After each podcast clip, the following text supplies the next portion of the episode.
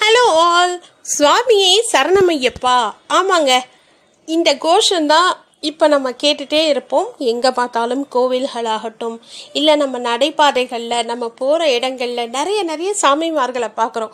So இந்த சுவாமியே சரணமையப்பா அப்படிங்கிறதுக்கு பின்னாடி அந்த சரண கோஷத்துக்கு பின்னாடி நிறைய நிறைய தத்துவங்கள் இருக்குங்க. அந்த பாசிட்டிவ் வைப் எல்லா இடத்துலையும் க்ரியேட் ஆகுது. அதே மாதிரி கார்த்திகை ஒன்றாந்தேதி அவங்க மாலை போட்டுக்கிட்டு நிறைய பேர் அவங்க அவங்க கன்வீனியன்ஸ்க்கு தகுந்த மாதிரி போவாங்க. நாற்பத்தெட்டு நாள் விரதம் இருந்து முழுசாக விரதத்தை முடிச்சுட்டு போகிறவங்களும் இருக்காங்க. இல்லை ஹாஃப் வேலியே போகிறவங்களும் இருக்காங்க.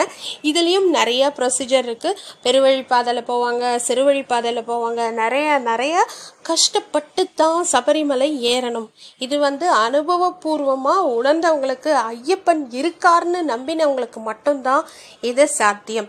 அதே மாதிரி இது சொல்கிறதுக்கே கொஞ்சம் வருத்தமாக தான் இருக்குது ஐயப்பன்மார்கள்னு சொல்லி கொண்டு மாலை போட்டுட்ருக்கிற பக்தர்களாகட்டும் ஐயப்ப சாமிகளாகட்டும் ஏங்க மாலை போட்டால் அவங்கள மட்டும் சாமிகள்னு கூப்பிடுறோம்? அதுக்கு தகுந்த மாதிரி அவங்க நடந்துக்க வேண்டாமா?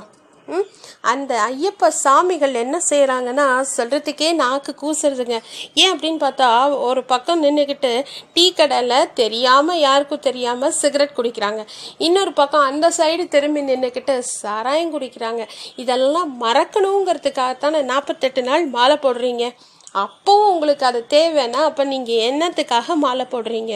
ஐயப்பனுக்கும் பக்தியாக இல்லை நீங்கள் உங்களுக்கும் நீங்கள் பக்தியாக இல்லை.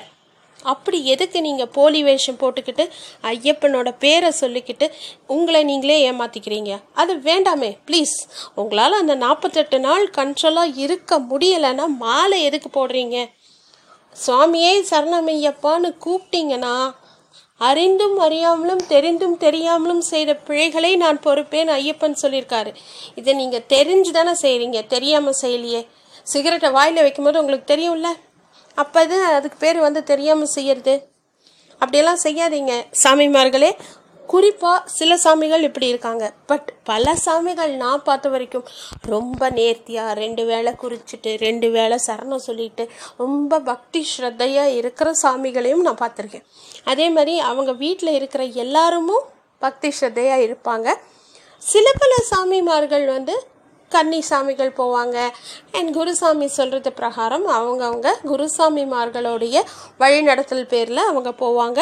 ஸோ உங்களை முழுமனதாக ஐயப்பனின் திருப்பாதத்தில் சரணாகதி கொடுத்தீங்கன்னா தான் ஐயப்பன் உங்களுக்கு நற்கதி கொடுப்பாரு. வரப்போகிற பதினஞ்சாம் தேதி கூட மகர ஜோதி நம்ம எல்லாரும் லைவ் பார்க்குறதுக்கு தயாராக இருப்போம். ஸோ நிறைய பேர் இதை கேட்குறவங்க ஐயப்ப சாமிகளாக இருக்கலாம்.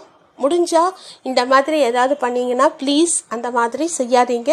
உங்கள் குடும்பத்துக்காகவும் உங்கள் குடும்ப நலத்துக்காகவும் தான் நீங்கள் சபரிமலைக்கு போகிறீங்க உங்களை நீங்களே ஏமாற்றிக்காதீங்க அப்படிங்கிற ஒரு சின்ன ரெக்வெஸ்ட் மட்டும் உங்ககிட்ட வச்சுட்டு சுவாமியே சரணமையப்பா எல்லாரும் நல்லா இருக்கணும் அப்படின்னு ஐயப்பனை வேண்டிக்கிட்டு முடிக்கிறேன். தேங்க்யூ